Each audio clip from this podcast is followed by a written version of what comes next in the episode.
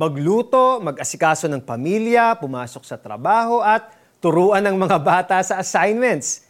Ilan lang ang mga ito sa major tasks mo for the day. Kaya pa ba ng time at energy mo na maisingit ang exercise sa daily routine?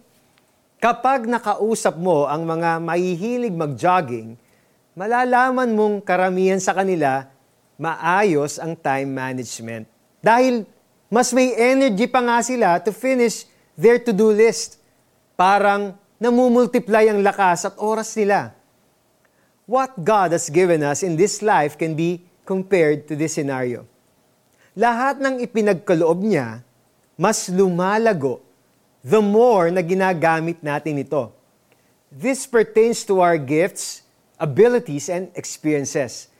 The Bible tells us that we should be faithful stewards in various forms. But what does steward mean? It is one who actively directs affairs or, in short, manager. As managers, we are responsible sa mga ipinagkatiwala sa atin ng totoong may-ari, si God. And He expects a return of investment sa lahat ng meron tayo just like the Master spoke about in the parable of the talents. Are you a student? Pwede mong i-share ang gift of wisdom mo sa classmate mo who needs tutoring. Magaling ka sa time management? After completing your task, offer to help others with theirs. If you've been a mom for many years, you can share your experiences with new mothers para makakope sila sa demands ng bagong season ng buhay nila you will soon realize that the more you share, the more you grow. And the more you grow, the larger number of people you could bless. And this ultimately will please God. Let us pray. Dear Lord, you have blessed me not just for my own benefit, but to be a blessing to others.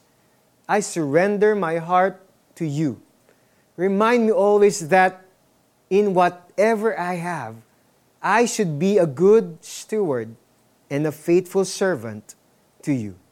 In Jesus' name I pray. Amen. Now, how can you apply this to your life? Can you think of how you are as a steward this season? Exercise sharing your gifts, abilities, and experiences by reaching out and helping a friend today.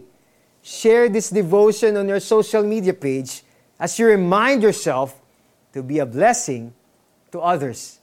Bilang mabuting katiwala ng iba't ibang kaloob ng Diyos, gamitin ninyo ang kakayahang tinanggap ninyo sa ikakapakinabang ng lahat. Unang Pedro, chapter 4, verse 10. Ako po si Eric Totanyes, Tandaan po natin, may pakinabang ka sa kaharian ng Diyos. Gamitin mo lang ang kaloob niyang regalo sa iyo. God bless you.